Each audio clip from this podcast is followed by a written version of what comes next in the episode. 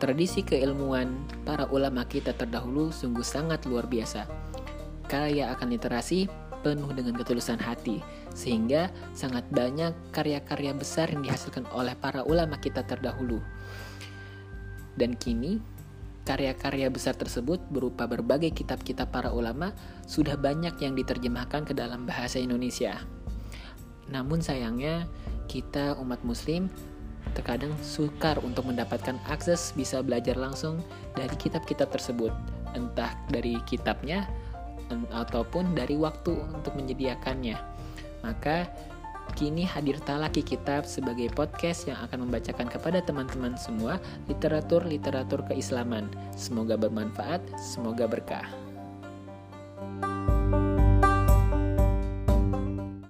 Bismillahirrahmanirrahim. Selamat datang di Talaki Kitab. Kita masih pada segmen Tarbiyah Ruhiyah. Kini kita telah sampai pada sesi yang ke-13. Insya Allah akan dibacakan mengenai faktor-faktor yang menumbuh suburkan ruhiyah berkaitan dengan kepekaan jiwa, yaitu membayangkan hari akhirat dan hal-hal yang berkaitan dengannya. Yang keempat, ada beberapa tempat di mana seseorang tak lagi mengingat siapa pun selain dirinya. Abu Daud dan Al-Hakim meriwayatkan dari Aisyah radhiyallahu anha. Beliau berkata, "Saya pernah mengingat neraka, lantas saya menangis." Rasulullah Shallallahu alaihi wasallam bertanya, "Apa yang membuatmu menangis?" Saya menjawab, "Saya mengingat neraka, lantas saya menangis." Apakah Anda mengingat keluarga Anda di hari kiamat nanti? Rasulullah Shallallahu Alaihi Wasallam menjawab, Adapun di tiga tempat, maka tak seorang pun mengingat keadaan orang lain. Pertama, di tempat timbangan sampai dia tahu apakah timbangannya berat atau ringan. Kedua, ketika kitab-kitab dibagikan sampai dia tahu apakah kitabnya jatuh di tangan kanan atau di tangan kiri atau di belakangnya. Yang ketiga, ketika berada di atas jembatan jahanam sampai dia melewatinya. Yang kelima, anggota badan menjadi saksi atas perbuatan pemiliknya. Imam Muslim meriwayatkan dari Anas radhiyallahu anhu. Beliau berkata, "Kami sedang bersama-sama dengan Rasulullah shallallahu alaihi wasallam. Tiba-tiba beliau tertawa seraya bertanya, "Apakah kalian tahu apakah yang membuat aku tertawa?" Kami katakan Allah dan Rasulnya lebih tahu. Rasulullah Shallallahu Alaihi Wasallam bersabda, di antara ucapan seorang hamba terhadap Robnya adalah, Wahai Tuhan, bukankah engkau akan menjauhkan saya dari kezaliman? Allah menjawab, Ya, hamba itu berkata, Kalau begitu, hari ini saya tak mengizinkan seorang saksi pun terhadap diri saya kecuali diri saya sendiri.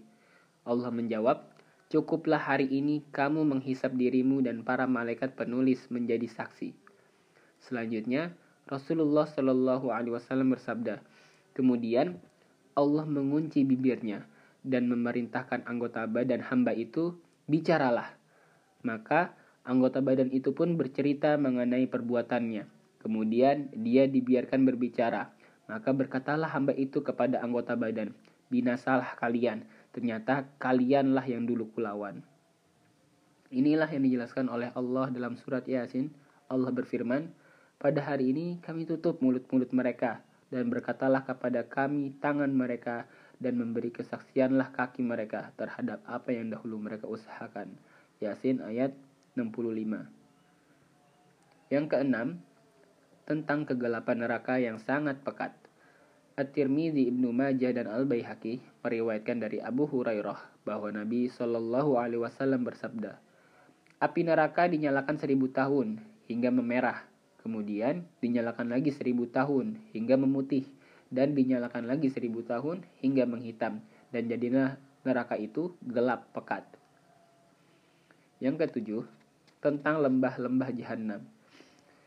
Imam Muslim meriwayatkan dari Khalid bin Umair, beliau berkata, Utbah bin Ghazwan berkhutbah, beliau mengatakan, kami diberitahu bahwa jika sebuah batu dilempar dari ujung neraka, maka batu akan sampai di dasarnya setelah 70 tahun.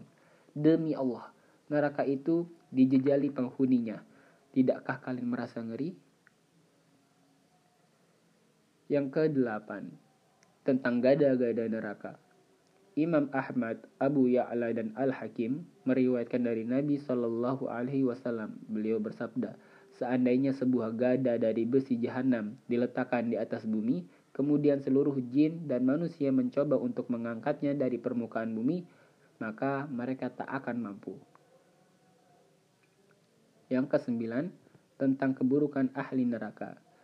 Ibnu Abi Dunya meriwayatkan secara mauquf bahwa Abdullah bin Amru berkata, seandainya seorang dari ahli neraka masuk ke dunia, niscaya penduduk bumi akan mati karena tampangnya yang mengerikan dan baunya yang sangat busuk.